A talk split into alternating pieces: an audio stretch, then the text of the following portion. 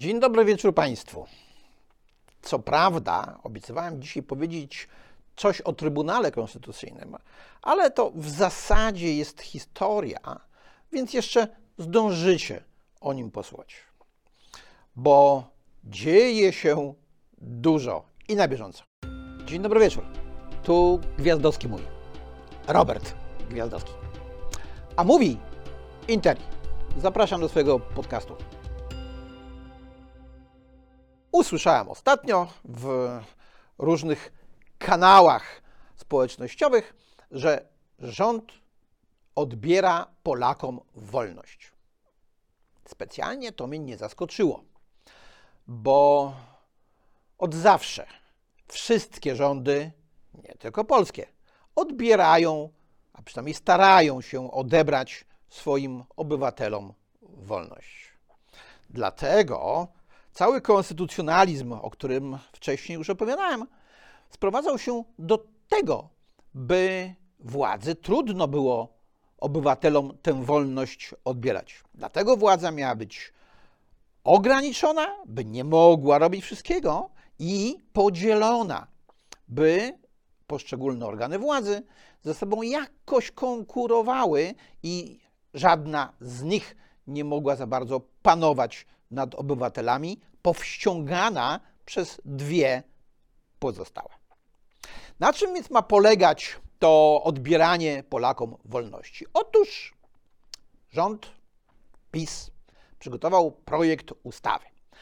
Nazywa się pięknie Ustawa o ochronie ludności. A tam dalej jest rozwinięcie i stanie klęski żywiołowej. No i tutaj posłużyć się muszę cytatem, bo tych wszystkich głupich przepisów to ja na pamięć się nie uczę. Z tej ustawy wynika nie mniej, nie więcej, tylko tyle, że e, będzie mógł rząd zawiesić działalność gospodarczą niektórych firm. Będzie mógł nakazać lub zakazać poszczególnym firmom prowadzenie jakiejś działalności. Będzie mógł nakazać pracodawcom oddelegować pracowników do potrzeb rządu. E, będzie mógł prowadzić reglamentację rynku. Będzie mógł wprowadzić zakaz podwyższania cen. Będzie mógł wprowadzić nakaz stosowania cen ustalonych. Będzie mógł nam dokwaterunkować ludzi do mieszkania. Ba! Będzie mógł nam zabrać mieszkanie, dom wyburzyć i jeszcze parę innych rzeczy będzie mógł zrobić. No, brzmi strasznie. Strasznie. Ja się bardzo cieszę, że rząd PiS pracuje nad tą ustawą, bo dzięki temu obrońcy praworządności, demokracji, konstytucji mają szansę się dowiedzieć, że te wszystkie przepisy, które mają się znaleźć w ustawie o ochronie ludności, już w prawie polskim są od 2002 roku, bo ustawa z 18 kwietnia 2002 roku wprowadza dokładnie te same wszystkie ograniczenia. Ta dzisiaj procedowana to jest tylko i wyłącznie powtórzenie starych regulacji. No, może nie do końca powtórzenie. Pewne nowości owszem są. Otóż to wykwaterowanie z mieszkania, e, zabranie mieszkania, zburzenie domu będzie można wprowadzać łatwiej.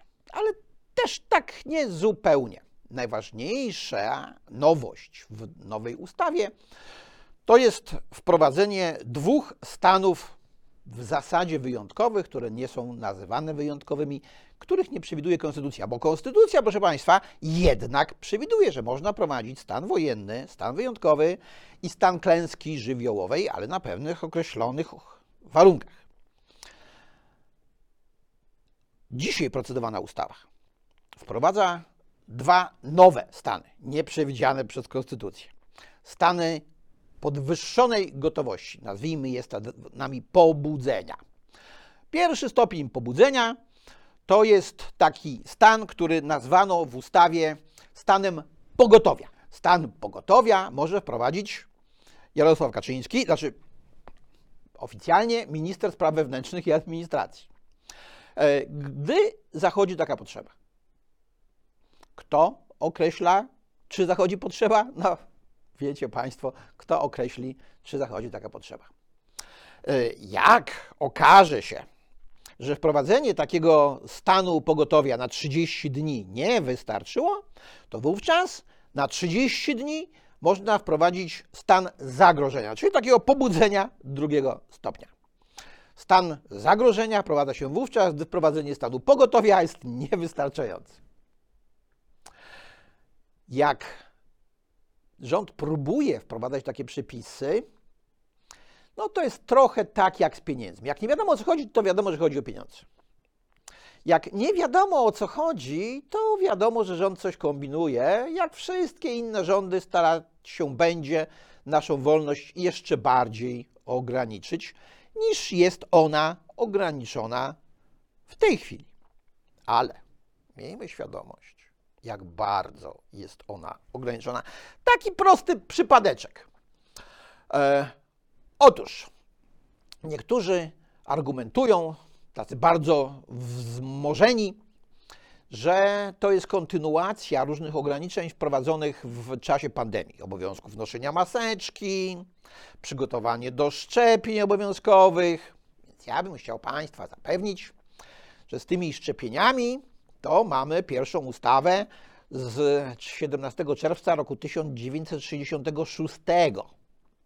To jest ustawa o postępowaniu egzekucyjnym w administracji i ona wprowadza przymus, który polega na doprowadzeniu do wykonania obowiązku podlegającego egzekucji, czyli innymi tego szczepienia, drogą e, zagrożenia zastosowania lub drogą zastosowania bezpośrednio skutecznych środków, nie wyłączając siły fizycznej w celu usunięcia oporu zobowiązanego i oporu innych osób, które stoją na przeszkodzie wykonania obowiązku. No dobra, komuniści uchwalili takie przepisy, zapomnieliśmy widocznie uchylić.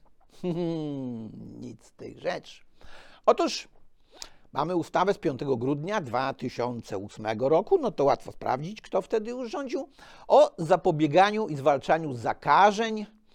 E, I w tej ustawie jest taki przepis w artykule 36, że e, istnieje możliwość zastosowania środka przymusu bezpośredniego wobec osoby, która nie dokonuje obowiązkowych szczepień w postaci przytrzymania, unieruchomienia lub przymusowego podania leku.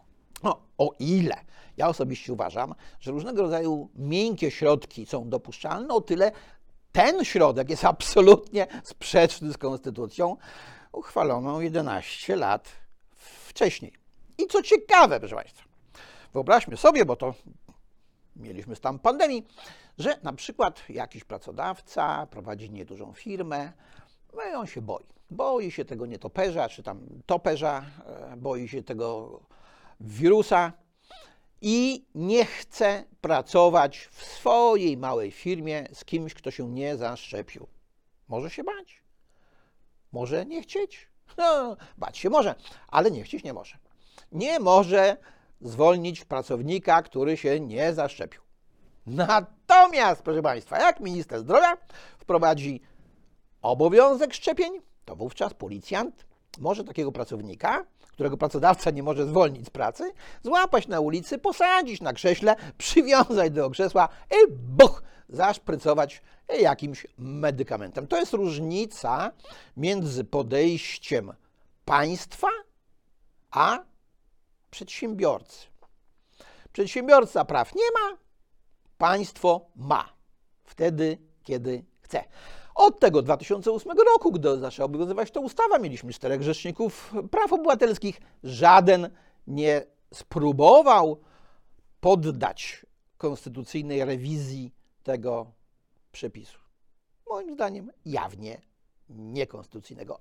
Ale zostawmy szczepionki, mamy inne ograniczenia wolności. Otóż w tej przygotowywanej ustawie, notabene e, powtarzającej tę, która jest. Niepokój internautów budzi możliwość pozbawienia obywatela własności, na przykład mieszkania albo nieruchomości, która nie służy na cele mieszkaniowe. Więc przypomnę, że istnieje e, ustawa z roku 2003 o szczególnych zasadach przygotowania i realizacji inwestycji w zakresie dróg publicznych. Zgodnie z artykułem 12 tej ustawy, nieruchomości z mocy prawa przechodzą na własność Skarbu Państwa, jeżeli są przeznaczone pod budowę dróg krajowych, a na własność gminy, jeżeli są przeznaczone na budowę dróg wojewódzkich, powiatowych czy gminnych. I to nie wszystko, no bo jest jeszcze ustawa z 97 roku, czyli z tego samego roku, w którym zaczęła obowiązywać konstytucja o gospodarce nieruchomościami.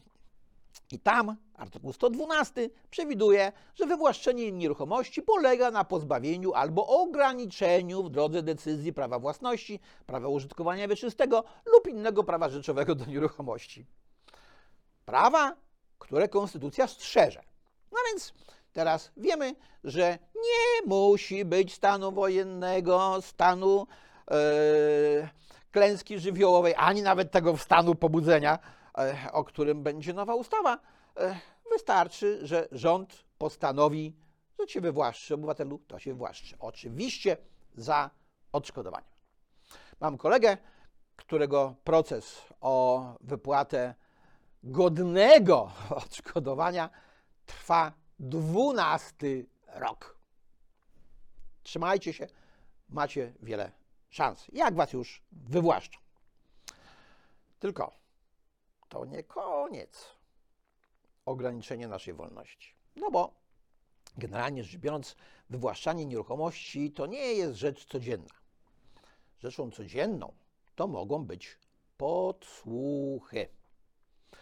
Państwo nas podsłuchuje, inwigiluje coraz bardziej. W ubiegłym roku e, prawie 11 tysięcy wniosków złożyły służby specjalne do sądu o wydanie zgody na stosowanie kontroli operacyjnej, czyli generalnie rzecz biorąc inwigilacji.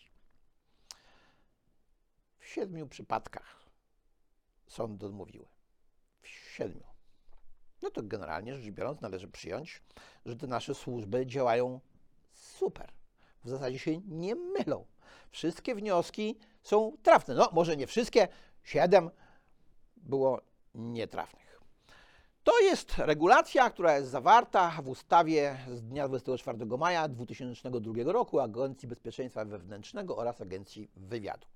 Taka kontrola operacyjna prowadzona jest niejawnie oczywiście i polega na kontrolowaniu treści korespondencji, kontrolowaniu zawartości przesyłek, stosowaniu środków technicznych umożliwiających uzyskiwanie w sposób niejawny informacji i dowodów oraz ich utrwalanie, w szczególności treści rozmów telefonicznych i innych informacji przekazanych za pomocą sieci telekomunikacyjnej. Kontrolę taką, jak już powiedziałem, zarządza sąd na pisemny wniosek na przykład szefa Agencji Bezpieczeństwa Wewnętrznego za zgodą prokuratora generalnego, no ale, ale jest haczyk. Otóż w przypadkach niecierpiących zwłoki, proszę Państwa, szef ABW może zarządzić kontrolę operacyjną sam. No oczywiście musi wystąpić do sądu w tej sprawie.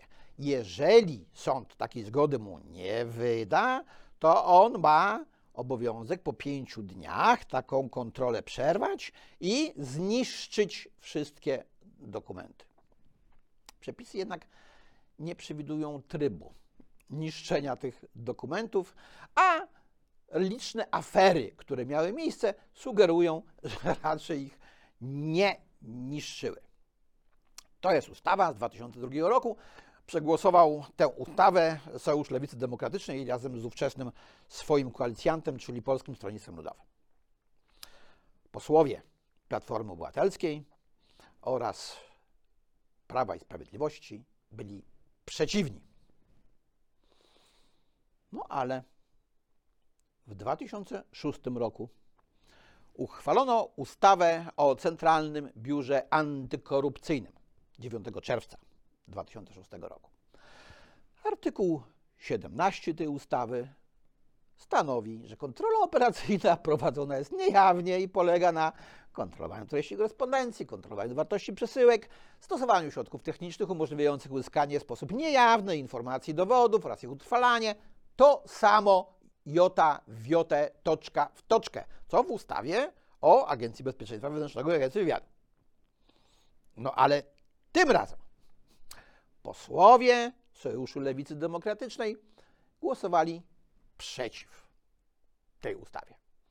A posłowie Prawa i Sprawiedliwości oraz Platformy Obywatelskiej głosowali za.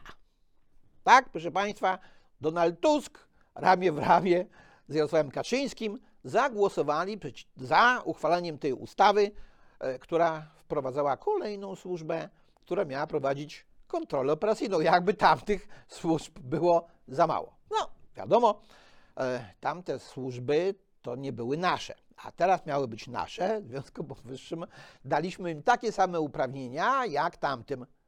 I te służby podsłuchiwały się nawet nawzajem. Tak, tak. To wyszło w roku 2014, jak wybuchła afera, gdy się okazało, że podsłuchiwani byli ważni politycy Platformy Obywatelskiej, jakby siadowali w restauracji Usowy albo w Amber Roomie. E, no i wtedy niektórzy z tych polityków zaczęli podejrzewać szefów tych agencji, tych służb specjalnych, że to oni ich podsłuchiwali. W związku powyższym jednostki policji, które też mają prawo prowadzenia kontroli, e, zaczęły podsłuchiwać szefów tamtych agencji. Gdyby oni się podsłuchiwali tylko nawzajem, to nie byłoby w zasadzie problemu, bo może nawet i dobrze, żeby jedni kontrolowali drugich, bo pamiętajcie Państwo, że podział władzy to jest osłabienie władzy. Kłopot polega na tym, że oni się wszyscy jednoczą w momencie, kiedy trzeba podsłuchiwać obywateli. I tu już nie ma zmiłuj. Podsłuchują jak leci. Podsłuchują podejrzanych, ale podsłuchują tak zwanych NN, czyli nieznanych. Że oni mówią sądowi, że nie wiedzą, kogo podsłuchują, ale oni dobrze wiedzą, kogo podsłuchują. W ten sposób podsłuchiwali dziennikarzy, podsłuchiwali adwokatów. To wszystko jest w oficjalnych dokumentach, proszę Państwa. Więc nasza wolność jest poddawana od lat ograniczeniom permanentnym. Zmienia się nie jakość, zmienia się ilość podsłuchów, zmienia się może troszeczkę ich brutalność, natomiast jesteśmy coraz bardziej pozbawiani naszych konstytucyjnych praw. Dlaczego? No bo konstytucja, o czym już mówiłem, e, jest tak napisana, że w zasadzie ona deklaruje pewne prawa i wolności obywatelom, ale ich bynajmniej nie gwarantuje. Odsyła do ustaw zwykłych, a w tych ustawach zwykłych pojawiają się takie oto różne kwiatki. Jak zatem możemy się bronić przed inwigilacją? No, chyba nie możemy, bo okazuje się, że demokracja bynajmniej nam nie pomaga. Może Arystoteles, Platon mieli jednak rację, krytykując demokrację, bo taka rozpasana demokracja, poddana na wpływy różnego rodzaju demagogów, bardzo łatwo przeradza się w tyranię. Zabezpieczeniem przed tyranią, w którą wyradza się demokracja, miała być politea.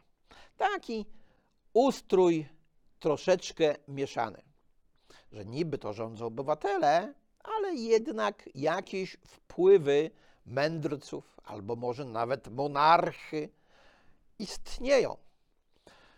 Następuje zrównoważenie różnych sił i różnych interesów.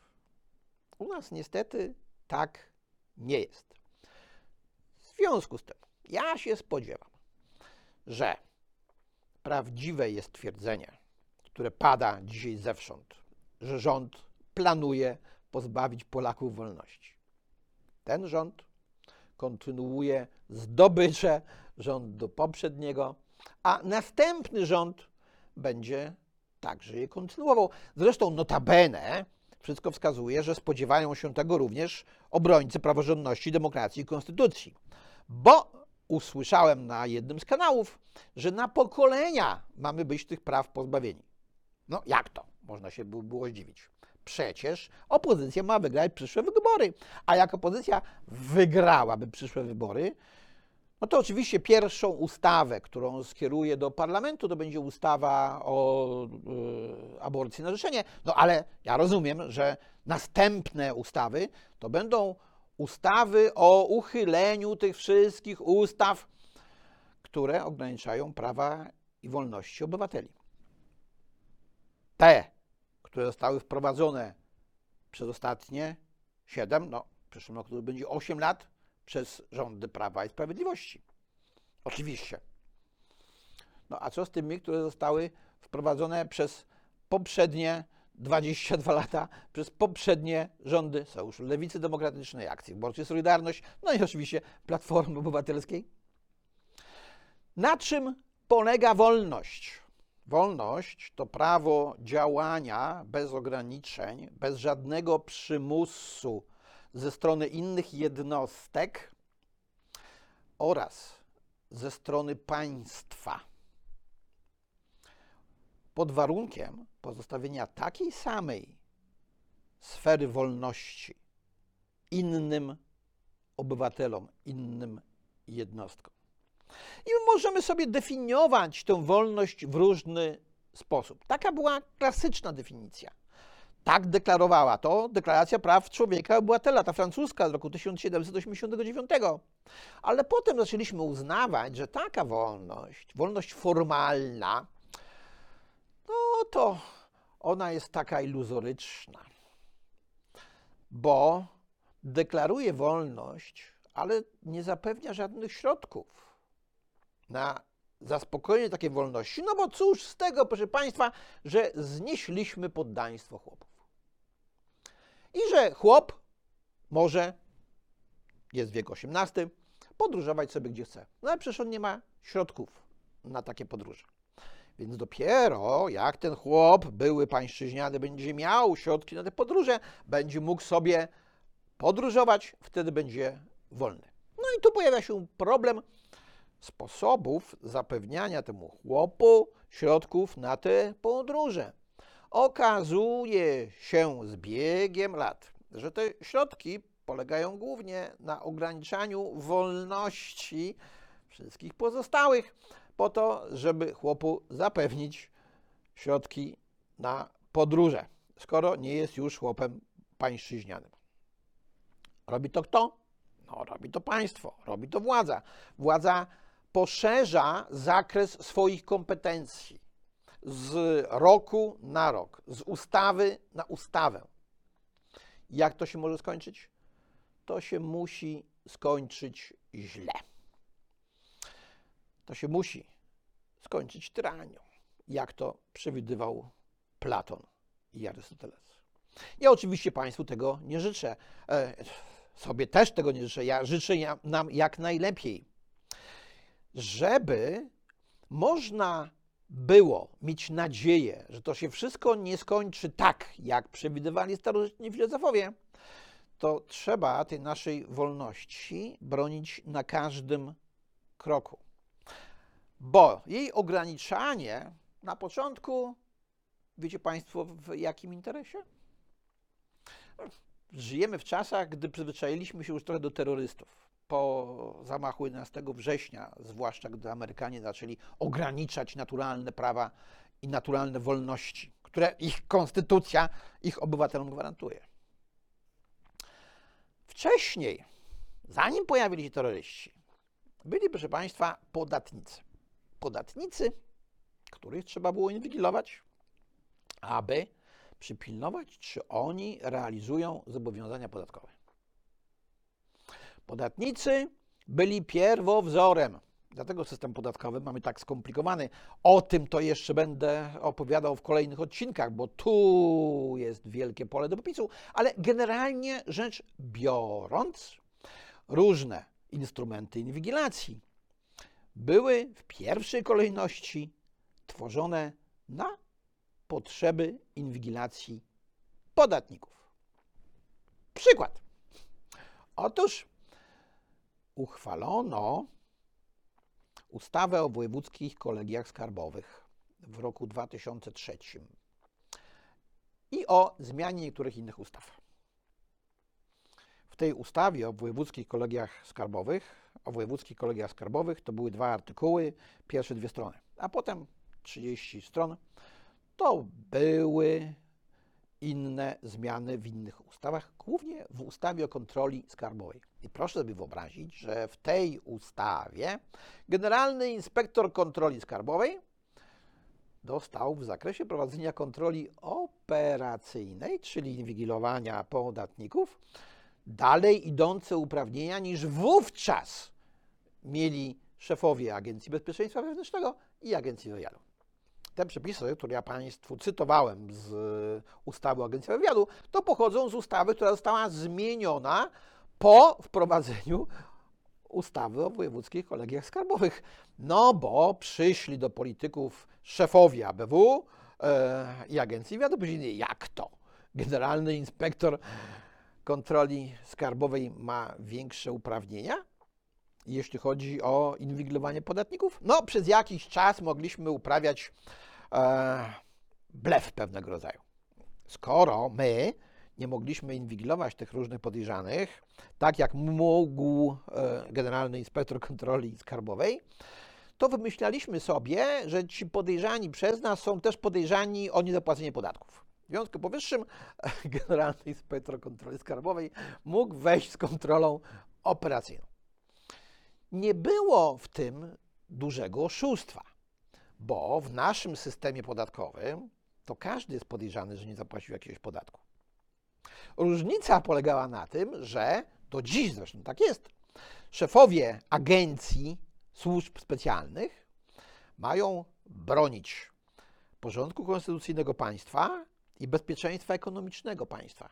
A generalny inspektor kontroli skarbowej może te same środki wykorzystywać, jeżeli podejrzewa kogoś, że nie zapłacił podatku. A jak już powiedziałem, każdy jest podejrzany. Na przykład Aleksander Kwasiński, e, jak przestał być prezydentem, to wyraził taką opinię, że jemu się wydaje, że jest inwigilowany. To wtedy napisałem gdzieś, że e, prawdopodobnie dlatego, że organy skarbowe nie mają pewności co do tego, czy w swoim picie y, zgłosił zamieszkiwanie w Pałacu Namiestnikowskim y, i stosowny nadmetraż, czy od tego zapłacił, bo nie wynikało z ówczes, ówczesnym czasie obowiązujących przepisów, że w stosunku do prezydenta przepisy o nadmetrażu e, lokalu służbowego, a jest to lokal służbowy, nie obowiązują. Takich przepisów jest co niemiara. I właśnie dlatego one są i jest ich coraz więcej. A to podatnik uchyla się od zobowiązania podatkowego, a to jakiś terrorysta planuje jakiś zamach. E, więc trzeba kontrolować wszystkich. A jak się kontroluje wszystkich, to na wszystkich ma się haka. Jakie tego będą dalsze losy? Pa! Proszę Państwa, e, znowu sięgamy do podatków.